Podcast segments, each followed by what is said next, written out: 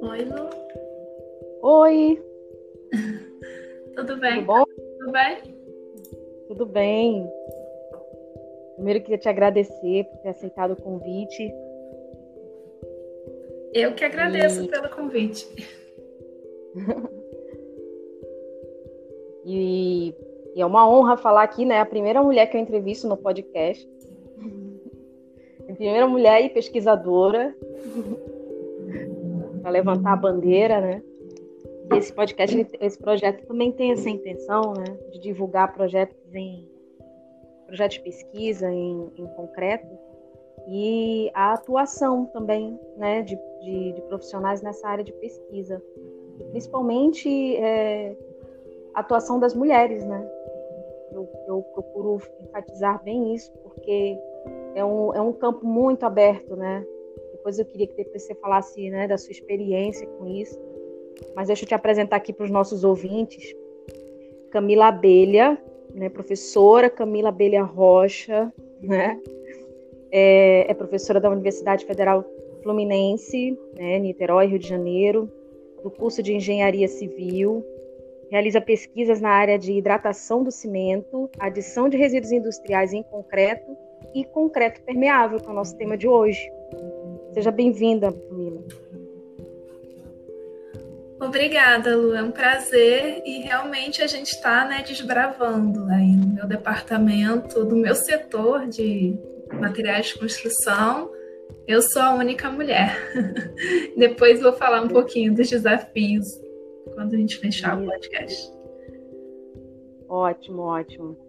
É, até para mostrar também que esses desafios eles é, são superados, né? E que é, são, são é, situações em que a gente ainda enfrenta e, e, recentemente, mesmo assim, a gente ainda consegue realizar muita coisa, né? Sendo mulher. Exatamente. No início, né, tem, é, a gente encontra alguma resistência, mas eu acho que agora eu já estou há três anos na UF, então está bem mais tranquilo. Então, né? E na pesquisa é, realizar, assim, na atuação, na, em, professor é ensino, pesquisa e extensão. Mas eu vejo, não sei se você concorda comigo, na pesquisa há, há muito mais mulheres do que homens, né? Ah, então, aqui no Rio eu acho o contrário. Eu acho que tem mais homem, né? É, contando o UF, o FRJ, que são as universidades que, que eu trabalho e colaboro, eu acho que na pesquisa tem mais homem do que mulher, assim, principalmente. Você acha que é por causa da área? Não acho que é por conta da área, não. É, assim, acho por conta da área geral, engenharia, né? Nas engenharias. Engenharia. Mas é. você vê também, né, que se você vai chegando a níveis de pesquisador, aí mesmo que vai afunilando. As mulheres geralmente ficam mais as professoras, infelizmente, mas a gente está tentando mudar isso, ficam mais com a parte de ensino. É, é mais e os, os professores acabam atuando mais na ensino e pesquisa, né? Tem uma atuação maior na pesquisa. É a minha realidade que eu vivo aqui. Interessante. Como que você é, decidiu, né, ir para essa área de pesquisa? Ah, isso foi na graduação ainda, né? É, eu me interessei pela parte de materiais sustentáveis. E aí é, comecei fazendo iniciação científica nessa área. É, com concretos, com adição de resíduos industriais. Depois que eu terminei a graduação, eu decidi continuar no mestrado e acabei fazendo doutorado e estou aqui, né, já como professora. É, e voltei um pouco a estudar o que eu estudava na minha gradua é, como iniciação científica, né? Porque no doutorado eu acabei me dedicando mais a estudar a hidratação do cimento, né? Os fenômenos mais microestruturais. E aí agora eu retomei um pouco na parte de materiais sustentáveis, mas ficou melhor ainda, porque agora eu entendo tanto da microestrutura quanto da parte macro também. Ah, isso, é, isso era o que eu ia perguntar. Como que surgiu o concreto permeável nessa, na sua vida, né? Então, é, o concreto permeável foi o primeiro trabalho de orientação que eu fiz na UF. Foi uma aluna até que eu acabei nem dando aula para ela na, na graduação, porque ela já veio me procurar para é, finalizar o projeto, né, fazer o projeto de conclusão de curso. É até a Letícia, Letícia Boteão, acho que eu nunca vou esquecer, né, minha primeira orientada de projeto de conclusão de curso. E ela tinha interesse por esse tema que eu não conhecia muito, né? Só basicamente conhecia o que era. E assim, o laboratório da universidade que eu trabalho, ele não tem uma infraestrutura é, tão é, de, de, equipamentos, principalmente para estudar microestrutura, né? Não tem uma infraestrutura tão grande quanto o laboratório que eu tinha acabado de terminar o doutorado, que era o FRJ. E aí, quando a Letícia me procurou, né, eu fui, fui ver o que, que a gente conseguiria fazer no laboratório da UF. E aí era possível a gente estudar o concreto permeável né, no laboratório da UF com os equipamentos que a gente tinha. E aí foi aí que surgiu essa ideia, e só que do trabalho dela saíram várias dúvidas, porque a gente é, acabou, a gente conseguiu fazer um concreto permeável, que era o principal objetivo, né? Mas surgiram várias perguntas, é, que, como que o teor de pasta vai influenciar na resistência, o tamanho do agregado, o método de compactação. E aí agora eu já estou há dois, não, três anos. Na verdade, é, eu vou fazer quatro anos na UF. Eu fiz quatro anos na UF, eu até falei errado no início, né? E eu já estou há três anos trabalhando com concreto permeável. E aí a pesquisa foi evoluindo, assim, e aí eu já tenho até agora um projeto financiado em concreto permeável. Então foi assim que ele surgiu na minha vida, graças a essa aluna que me procurou e eu acabei me apaixonando por ele. Só para os ouvintes né, terem uma ideia, porque poucas pessoas sabem o que é concreto permeável. Aliás, tem, tem ideia do que seja, mas não sabe exatamente o que é. E eu acho que a gente tem que popularizar né? Porque tem muitos mitos, né, em torno dele. Sim. Explica para a gente o que, que é o concreto permeável. Então, é, o concreto permeável, né, ele é um tipo, uma categoria que a gente chama né, de um concreto especial e até também um concreto multifuncional, né, porque ele vai ter mais que uma função do que já é, que seria né, a pavimentação. Geralmente é utilizado para pavimentação. E é, ele, ele possui né, um sistema de poros, né? Ele também é chamado de concreto poroso. E esse, essa porosidade, ela geralmente está entre 15% e 35%. E ela é interconectada, então permite né, que a água percole nesse concreto. E aí, né, ele é. Para a gente fazer esse concreto, né, os materiais são basicamente os materiais que a gente usa para fazer um concreto convencional. Só que a gente tem uma, uma questão aí na dosagem, né? Então a gente usa agregado graúdo, cimento, água e no agregado miúdo, que seria a areia, geralmente utilizada aqui no Rio, né? De Janeiro, no estado do Rio, a gente usa pouca ou nenhuma adição desse agregado miúdo. Então, no lugar do agregado miúdo, acabam ficando vazios. E aí, aí tá né, a porosidade do concreto, onde permite a passagem da água. Ele também pode conter né, aditivos e adições minerais para melhorar é, a trabalhabilidade, a resistência ou a durabilidade, assim como os outros concretos. Né? E o interessante desse concreto né, é que o, o, ele forma né, os materiais utilizados, eles formam, formam tipo um esqueleto. Né? Esse esqueleto né, ele é composto pelo agregado graúdo, então, para você imaginar, né, você tem lá né, uma brita, um agregado graúdo, e ele é revestido por uma camada de pasta, a pasta de cimento, o aglomerante. E aí, né, ele tem que ser revestido por uma camada de pasta o suficiente, né, para garantir a aderência entre esses agregados. E aí você tem o concreto permeável. Você acha que o fato de você ter é experiência com pesquisa, né, principalmente na microestrutura, te ajudou a desenvolver o, o concreto permeável? Os conhecimentos que você tem de microestrutura? É, tem ajudado bastante é, a parte de microestrutura e dosagem agora que a gente está tentando é, aprimorar né, ele, melhorar a resistência e também diminuir o consumo de cimento. É, e essa questão, a dosagem também ainda é um, um desafio, né? Porque não existe ainda um método de dosagem é, consagrado para o concreto permeável. Então, eu já tinha uma experiência em dosagem um pouco mais científica e a gente acabou tentando levar, ainda estamos, né, com outros alunos, é, tentando desenvolver algum método de dosagem. É um desafio ainda. Bom, porque é, eu, pelo pouco que eu já vi sobre concreto permeável, que eu, eu acho pouca coisa, né, gente? Eu, pelo menos, né, eu achei pessoalmente. E eu sei que tem um, na hora da dosagem, você tem um, um ponto da massa, né? Um, um teste que você faz com a mão para ver se ele está com essa quantidade de, de, de pasta suficiente e tal.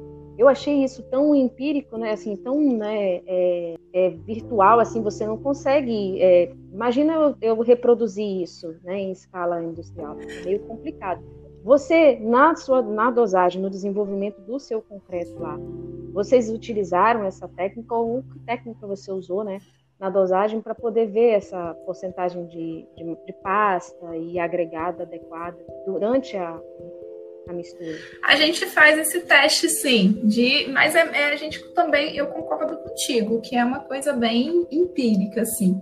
É, a gente chama de teste de, de tênis, né? Porque foi o, o primeiro cara que publicou, né? O pesquisador que publicou esse, esse método, né? É, mas e até tem um estudo também que a gente. Foi o, terceiro estudo que eu fiz lá na UF com um aluno, que a gente acabou é, variando o teor de pasta e aí fazia esse teste. É, mas ainda falando de, de dosagem, é, tem uma, um teste já que eu acho que é bem interessante. Eu ia até. que a gente chama que além da quantidade de pasta, tem uma questão também interessante que é o teor, é, a relação água-cimento. Sabe que a relação água-cimento desse concreto ela é baixa, né? Ela varia entre 0,30 e 0,40. Só que é, a gente não, se a gente colocar muita água, mais água do que o suficiente, né, para é, dar uma consistência para essa pasta, essa pasta vai ficar muito fluida. E quando você compactar esse concreto, a pasta vai segregar. Mas também a gente não quer usar muito pouca água, porque aí a gente pode acabar não conseguindo uma resistência que a gente quer, porque vai faltar água para hidratar o cimento. E aí tem um teste mais científico, assim, né, que a gente até encontrou num artigo, que se chama teste de drenagem do ligante a gente faz é, vários concretos, né? Com a, a, gente deixa fixo o teor de pasta com o teor que a gente já sabe que funciona e a gente vai variando a relação água-cimento, por exemplo, 0,32, 0,34, 0,36, 0,38. E aí, depois que a gente produz esse concreto, a gente não precisa produzir uma grande quantidade, a gente faz uma pequena quantidade até numa argamassadeira mesmo.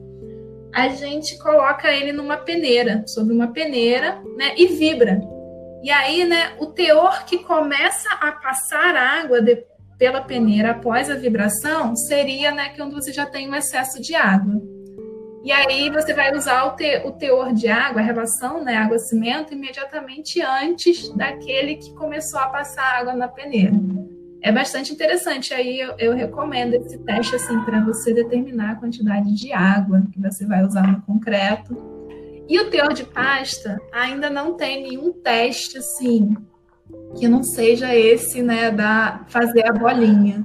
A gente acaba se baseando na literatura e fazendo a. Nossa, que interessante. Esse eu não tinha ouvido falar. Muito interessante.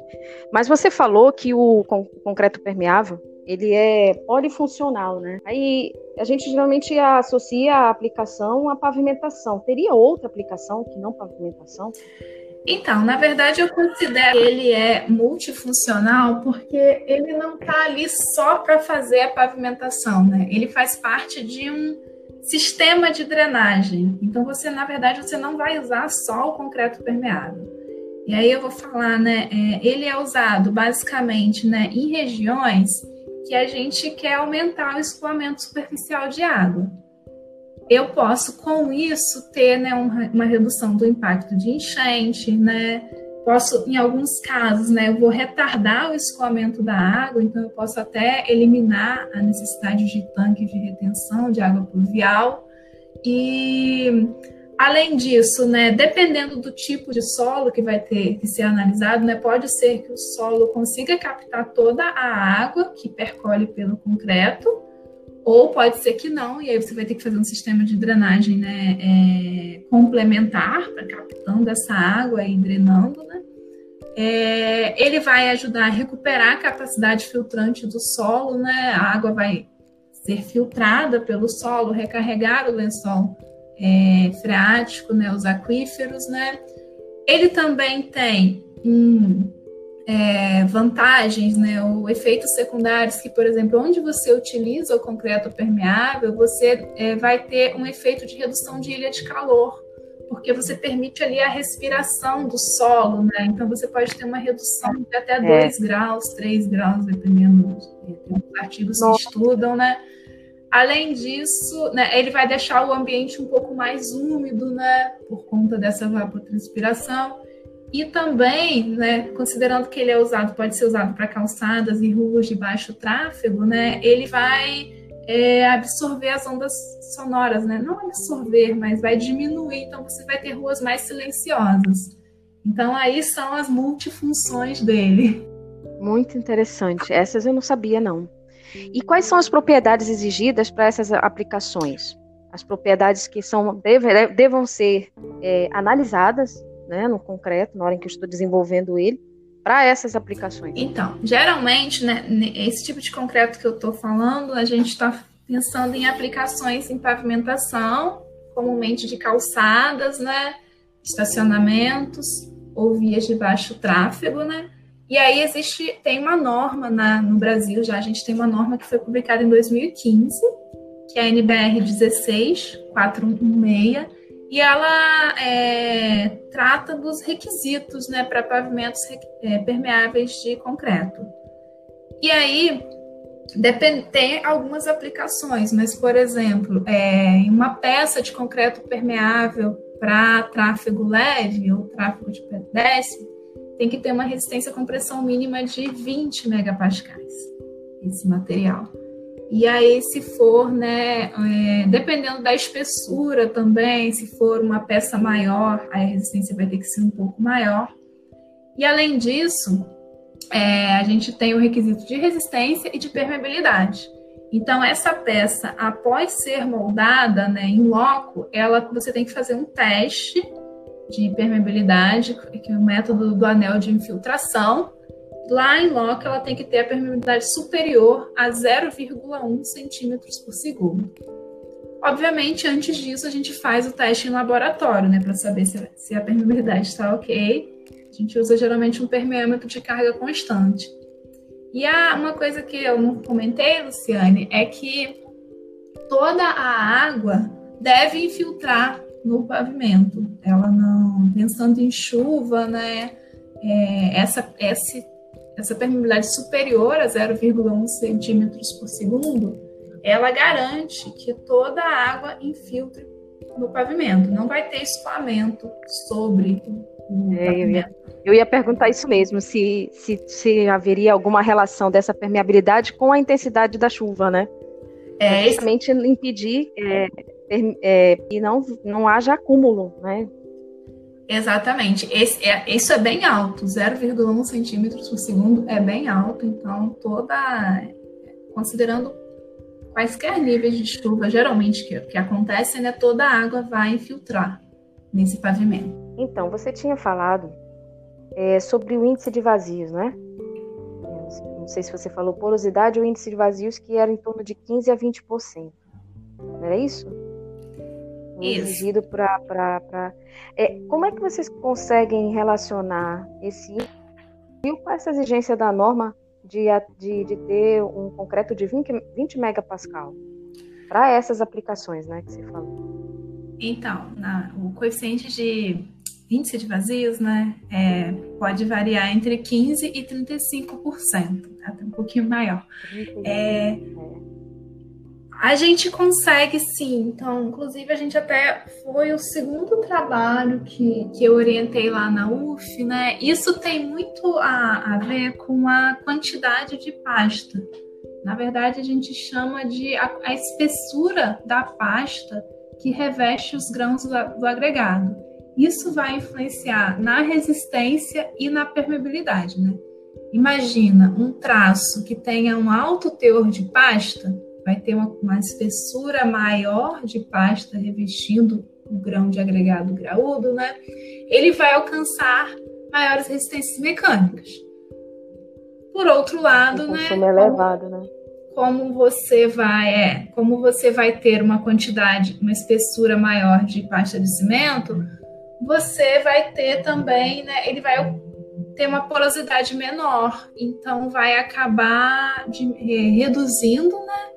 A capacidade drenante do concreto e vai aumentar o consumo de cimento, como você falou. Então, o que a gente faz nos estudos, geralmente, é testar, né? Como não existem métodos de dosagem ainda consagrados, mas a gente acaba variando o teor de pasta, buscando aí, né? A, uma proporção, né? Um teor que atinja essa resistência requerida e a permeabilidade. E é possível sim, né, facilmente, sem nenhuma adição de produto, é, aditivos químicos ou minerais, um concreto apenas de cimento, agregado graúdo e água, conseguir atingir aquela resistência de 20 megapascais né, e a permeabilidade de 0,1 centímetros por segundo. No entanto, né, a gente não pode. Não. Pode falar. É, na verdade, ainda dá para a gente melhorar fazendo, trabalhando um pouco com, as, com os agregados ou com o, o, aglomerante. No caso do agregado, a gente sabe que o, o arranjo dos grãos né, vai influenciar na permeabilidade. Então, o que, que a gente tenta fazer? A gente tenta colocar um agregado com a granulometria bastante uniforme, né? Ou seja, os grãos tenham basicamente o mesmo tamanho. Isso vai fazer com que a gente consiga maior permeabilidade. Além disso, é, foi até um trabalho que a gente até checou lá na UF, né? A gente acabou usando a granulometria uniforme, né, a gente colocava, por exemplo, é, quatro grãos que ficavam retidos na 4,75 e grãos que ficavam retidos na 6,3 milímetros. A gente pegava duas, duas peneiras, né? Ou então 12,5 e é, uma, a superior. É, e aí a gente, a gente acabou fazendo concretos com duas, duas faixas né, de tamanhos de grão, mas duas faixas, é, uma seguida da outra, e a gente verificou que a porosidade não mudava. E, consequentemente, a resistência não mudava. Mas quanto maior o tamanho dos grãos, maior foi a permeabilidade. Então é uma outra coisa aí. Se você quer uma permeabilidade, né? Se você não está conseguindo uma permeabilidade muito alta, mas você acha que o consumo de cimento já está, você não quer aumentar mais, aumenta o tamanho dos grãos. Só que, porque aí você tem uma. É, tem, os vazios ficam maiores, né? Então você tem uma perda de carga menor, e aí você consegue percolar mais água no mesmo tempo. É, mas por sua vez também, né, tem uma questão que às vezes quando o grão fica muito grande, é, tem uma questão estética, que dependendo se for para uma calçada, às vezes não é muito aceito, né? Talvez mais para estacionamento. Aí tem várias coisas que você pode trabalhar. Ai, boas dicas, né? E você falou da questão do aglomerante. Aí me surgiu uma, uma questão aqui. Será que o tipo de cimento influencia na, na, no aumento da, da espessura de pasta e, consequentemente, na argamassa, no aumento ou na diminuição, né? Para atingir essa resistência? É, eu não. É, teoricamente, qualquer tipo de cimento pode ser utilizado na confecção do concreto permeável. O que eu vejo que mais acontece é a utilização aqui das pesquisas, principalmente no Brasil, né, conhecimentos brasileiros, é a utilização do CP2 e o CP5, porque geralmente, né, esses cimentos eles dão uma resistência inicial, né, nos primeiros dias, mais alta. Então, às vezes são feitas é, pavimento permeável em peças né, de concreto é, intertravado, né, pavimento intertravado, ou até calçadas mesmo. E aí você quer liberar ali né, o tráfego mais rapidamente. Mas, por outro lado, né, se você quiser um cimento mais sustentável, né, um, que emita menos CO2, seria interessante você usar um, um, cimento com maior teor, menor teor de clinker, né, um CP3. Aí vai ter que balancear. Ótimo. E, e para o consumo, para a redução do consumo, independente do, do cimento, né? É, existem alternativas para redução do consumo, assim, que são comprovadamente eficazes na aplicação de, de é, na produção de concreto permeável? Sim, sim. Então, sobre o consumo de cimento, realmente ele é elevado. Então, os trabalhos que eu fiz na UF, assim, para a gente, principalmente naquele que eu falei que a gente variou, né, o teor de pasta para conseguir é, chegar aí, né, numa faixa que conseguisse atingir a resistência e a permeabilidade, para conseguir 20 megapascais, a gente precisou de cerca de 500 quilogramas por metro cúbico de, do cimento do tipo CP5. Então é bem alto.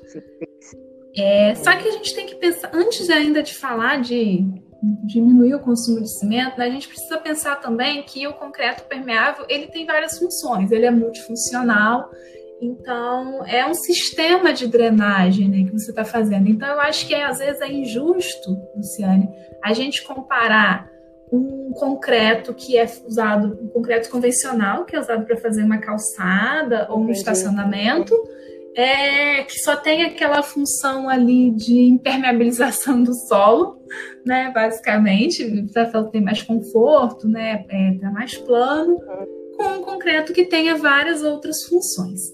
No entanto, né, eu acredito sim que a gente consegue, tem alguns trabalhos, né, inclusive falando em concreto permeável, eu aproveito para falar aqui que nos últimos anos o número de publicações e de artigos em revistas principalmente nessa linha de concreto permeável tem aumentado muito, então isso é ótimo, quer dizer que a gente vai chegar numa solução aí, né, é, com menor consumo de cimento e maior resistência em breve, até métodos de dosagem, mas sim, dá para é, diminuir um pouco o consumo de cimento com algumas estratégias. Por exemplo, substituição de cimento por adições minerais, como metacaulina, né, cinza volante, ou até cinza da casca do arroz, né? não sei, alguma adição daí da sua região né, também, para você não ter essa questão né, do, do transporte.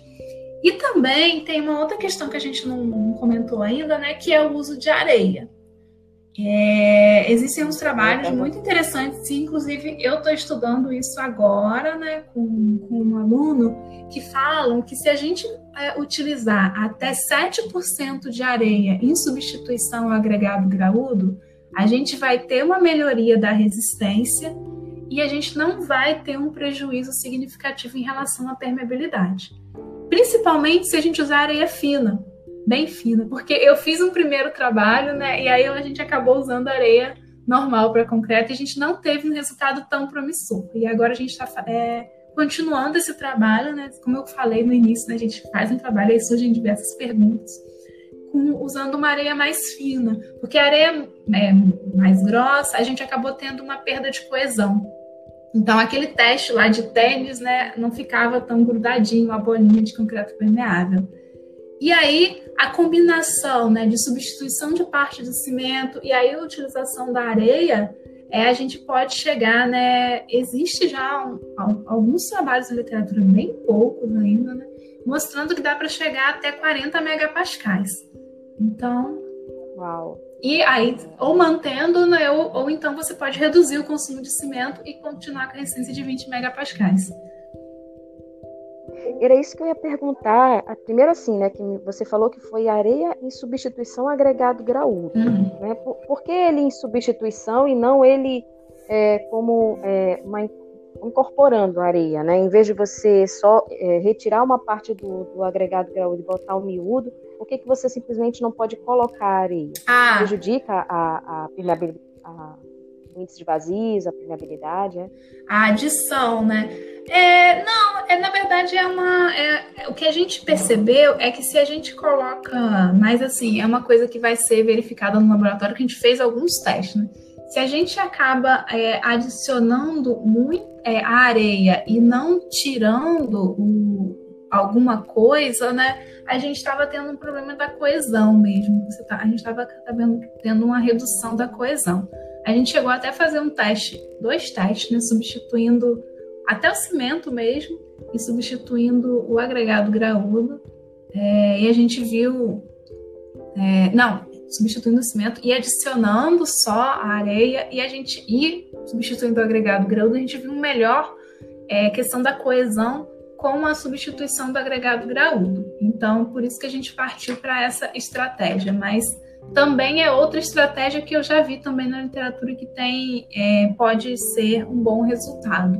Só tem que tomar cuidado em relação à coesão. Você tem que sempre conseguir manter uma boa coesão do material, senão você acaba perdendo a resistência mesmo com o consumo alto de cimento. E você vê uh, esse aumento né, da, da, resistência com a adição da areia, a possibilidade de ele ser usado para tráfegos mais pesados, trânsito normal? É, se a gente conseguir é, alcançar as resistências para tráfego mais elevado, pode ser usado sim. Mas eu acredito que ele, é, se a gente usar nas calçadas, em, em ruas de tráfego mais leve, a gente já tem um ganho né, ambiental de aumentar Nossa. áreas impermeabilizadas, diminuir as áreas impermeabilizadas né, em estacionamentos também, significativa. Então, talvez ele não seja né, usado assim então, né? para tráfego pesado. Mas uma coisa, Lu, que é interessante, que esse concreto ele é utilizado também né, uma outra utilização, como a última camada de um concreto, de um, da pavimentação mesmo convencional, impermeável, para evitar aquele é, jateamento da água quando o carro passa. Esqueci o nome agora. É o splash. É frenagem, né? E, ah, e para reduzir o problema, né? É, você vai acabar melhorando a aderência, né? Porque você não vai ter aquela película de água. Então é usado uma camada fina em rodovias, até no aeroporto Santos Dumont, aqui no Rio de Janeiro, a última camada é feita em concreto permeável para você não ter o acúmulo de água na superfície da pista de, de, de pouso, né? É mesmo aqui, mas existem outros lugares no Brasil que tenham usado concreto permeável? Porque eu só vejo, eu, eu só ouvi falar, né, na USP, num trecho dentro da USP, né? É, em Curitiba foram utilizados em torno do estádio. Aí foi utilizado assim, é um sistema misto, blocos intertravados, é, concreto permeável, ficou bem legal. Eu visitei pessoalmente, tive oportunidade acho que foi ano passado. É, em São Paulo também tem alguns, algumas aplicações mais conhecidas, tem estacionamento de lojas, porque é, você evita né, de sair do carro quando está chovendo e ter aquela poça de água, então alguns shoppings e lojas é, já utilizam essa técnica é, mas aqui no, no Rio eu não conheço nenhum lugar ainda. E, e, é ligado ao sistema de drenagem? Então, vai depender do tipo de solo. O que é recomendado, como eu falei, é um sistema de, de pavimentação. Né? Se a permeabilidade do solo for alta, né, geralmente solos mais arenosos, você vai precisar fazer né, aquela, o, a, a, o preparo, né, a base, subbase, e depois a última camada seria o concreto permeável, você não precisa fazer um sistema de drenagem complementar, mas caso o solo é, tenha uma permeabilidade baixa ou muito baixa, né, você vai ter que fazer captação ou da parte da água excedente ou mesmo de toda a água. Aí vai depender do tipo de solo é, que você vai aplicar esse pavimento. Quais são as propriedades do agregado que influenciam no concreto permeável? Ah, essa é uma ótima pergunta, porque foi exatamente um problema que eu tive na primeira vez que a gente foi fazer o concreto permeável com a aluna, a Letícia, né? A gente não estava conseguindo obter a resistência, né? Não chegava, a gente aumentou o teor de pasta, mas aí perdeu muita permeabilidade. E aí a gente começou a, a aluna, né, ela percebeu que quando ela estava compactando o concreto, o agregado estava quebrando. Então a gente começou a, a, estudar como tem que ser o agregado, né? E aí a gente verificou que alguns trabalhos recomendam que a abrasão de Los Angeles, né, do agregado, né, que é a perda por abrasão, seja inferior a 20% para ser utilizado nesse concreto. Só que aqui no Rio e Niterói a gente tem né, maciços rochosos que já estão com bastante é, é, degradação, né, já. Então eu não consigo inferior a 20%. Mas a gente depois a gente trocou o agregado, né? Esse, esse primeiro estava com 60% de perda por abrasão por Los Angeles a gente trocou ou pegamos de outro de outra fonte, né, de outra pedreira, e a gente é, obteve um agregado com a perda por abrasão de, abrasão de Los Angeles de 40%. Com 40% a gente conseguiu. Era, era. É. E o, o, o, mesmo, o, o mesmo Gnassi, ele está sofrendo degradação, está sofrendo perda, né? Está tendo perda das suas propriedades. No mesmo maciço rochoso, é mesmo? Sim, ele já, tá, ele já estava né, com é, bastante assim. Eu esqueci o termo ideal agora, olha só, né? É, degradado, não sei se é degradado exatamente.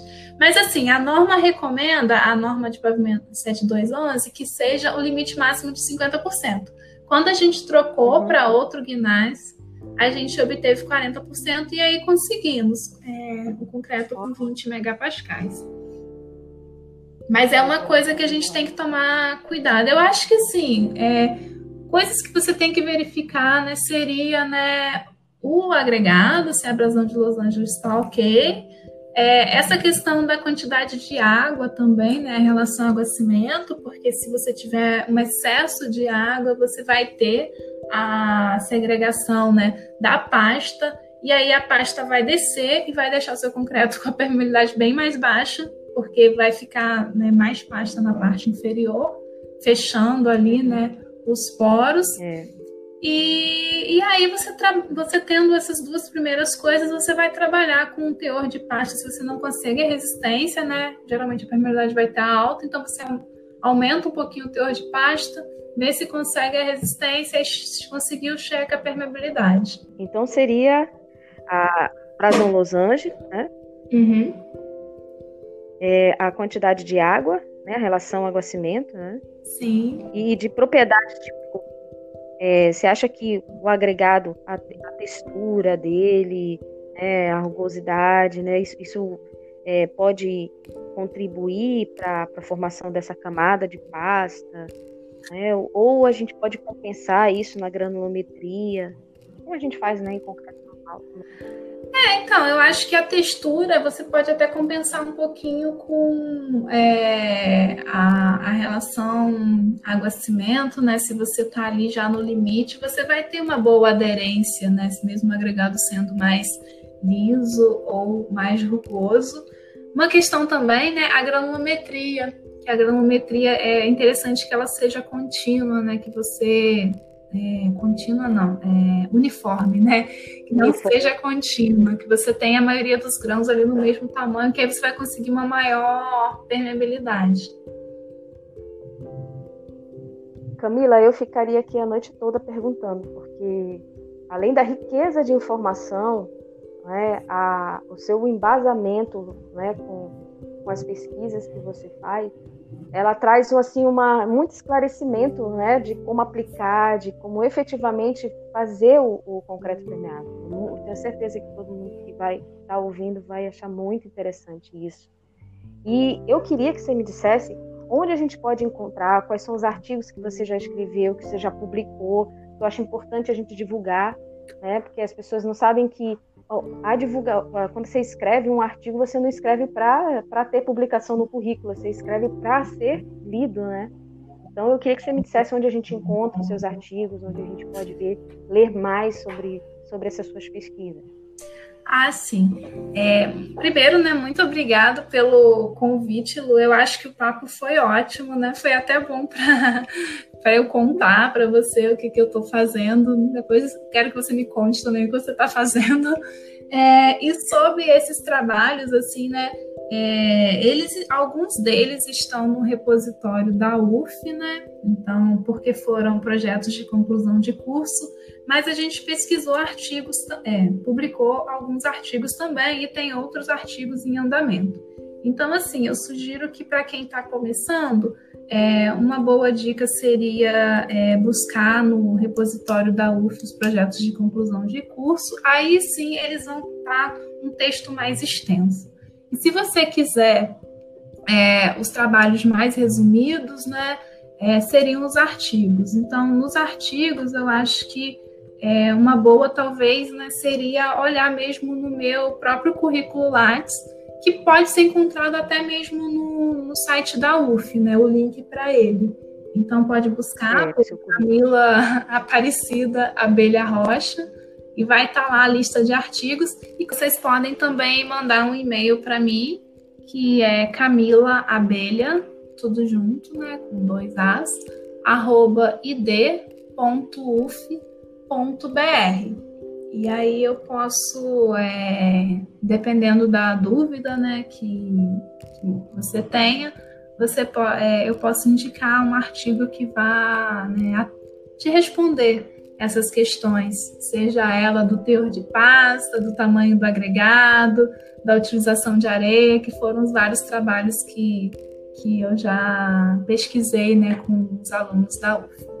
Olha, eu acompanho é, o seu Instagram, eu, eu vejo que você é, divulga né, quando você tem publicações, então eu já, já vinha acompanhando o seu trabalho com concreto permeável. E eu cheguei a fazer alguns trabalhos com isso com os meus alunos e eu não tive a oportunidade de indicar, porque quando eles defenderam já, já tinha, né, a informação veio depois, mas eu quero, né, né muita gente procura né, sobre concreto permeável, principalmente os que estão se formando, né, até para ver assim, pô, queria ter o conhecimento em, né, em um concreto específico. Né? A maioria dos alunos eles assim, ah, eu gosto de, de concreto autoadensável, eu gosto de concreto assim. E tem muita gente procurando concreto permeável por causa dessas vantagens que você apresentou, que eu também achei muito legal. Você falou até muito mais coisas do que a gente lê sobre o concreto permeável, né? que foi, foi muito bom. E dizer que eu estou muito feliz né, por, por você estar tá, é, é, desbravando né, em concreto permeável. Espero né, ver você fazendo um trecho desse, né, experimental para gente. Né? E, de, e aqui o podcast está à sua disposição. Você abrindo novas linhas de pesquisa, né, querendo divulgar o seu, o seu trabalho, as suas pesquisas, o podcast concreto está à sua disposição, porque aqui é um palco para concreto, né? É isso que é, que é a nossa intenção, tá? E e fica aí para você deixar uma mensagem, né, para quem quer trabalhar com concreto permeável, para quem quer trabalhar com concreto, para quem quer trabalhar com pesquisa, para quem é mulher e quer trabalhar em pesquisa engenharia. Fica à vontade. Muito obrigada pelo convite, Lu. E a, gente pode mais à frente, né, é, comentar de uma outra pesquisa que eu estou fazendo lá na UF, que é muito legal também. Vou dar um spoiler aqui, né?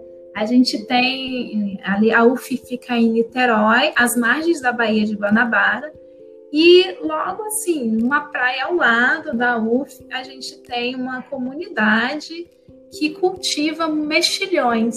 E aí a gente tem a casca do mexilhão, que era um, é um resíduo que está lá sendo procurando uma solução, né?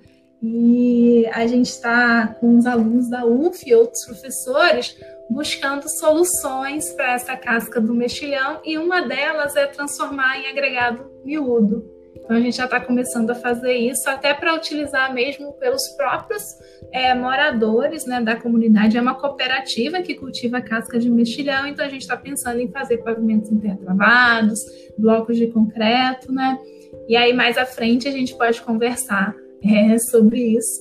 Nossa, é, quando essa pesquisa tiver mais sedimentada. Nossa, esse spoiler veio como uma. É de uma gera, gerando uma expectativa que o povo cobra, né? O podcast da novidade gosta. Foi muito é. legal, adorei. É. Eu já tinha acompanhado, viu? Já já já já estava acompanhando algumas pesquisas suas, que, posts que você colocava no Instagram. Dessa, eu falei, eu fiquei com curiosa, eu falei, o que que ela está fazendo? Mas a ideia é muito boa. E isso é bom, né? Isso que eu falo sempre, que o concreto aceita qualquer coisa, né? E a gente é uma solução ambiental muito boa também. Olha, é, mais uma vez, obrigada. É, desculpa, né? Você ia falar alguma coisa? Não, só ia complementar, né, que esse projeto agora está sendo financiado pela Prefeitura de Niterói, então há um interesse da cidade. E só para finalizar, assim, que esse mundo da pesquisa, né, e da engenharia civil, né, mas a pesquisa, principalmente, ele não é fácil, mas eu gosto muito, assim, e, e, são desafios, né? Você, como ah, você mesmo falou, né? A gente às vezes faz o doutorado e a gente não tem uma linha de pesquisa que a gente decide que vá trabalhar a vida toda, né?